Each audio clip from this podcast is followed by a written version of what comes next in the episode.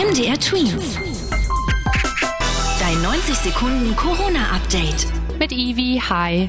530 Luftfilter und sogenannte CO2-Ampeln hat der Landkreis Altenburger Land angeschafft. Die Filteranlagen reinigen die warme Raumluft.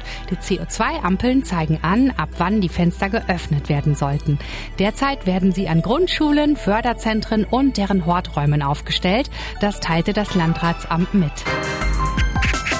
Erstmals bietet die Stadt Dresden morgen im Rathaus Corona-Schutzimpfungen für Kinder zwischen 5 und 11 Jahren an. Die Impfungen werden von erfahrenen Kinderärzten vorgenommen, die den Eltern auch Beratungen anbieten. Neben den Kindern können sich auch Erwachsene im Rathaus impfen lassen. Termine können über das sächsische Impfportal gebucht werden. Sie sollen künftig immer sonnabends stattfinden.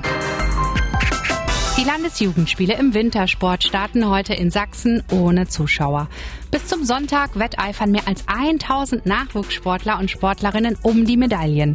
In Chemnitz werden die Eissportarten ausgetragen, in Altenberg wird gerodelt und in Oberwiesenthal messen die Lang- und Abfahrtsläufer, Biathleten, nordisch kombinierten und Skispringer ihre Kräfte. MDR Twins.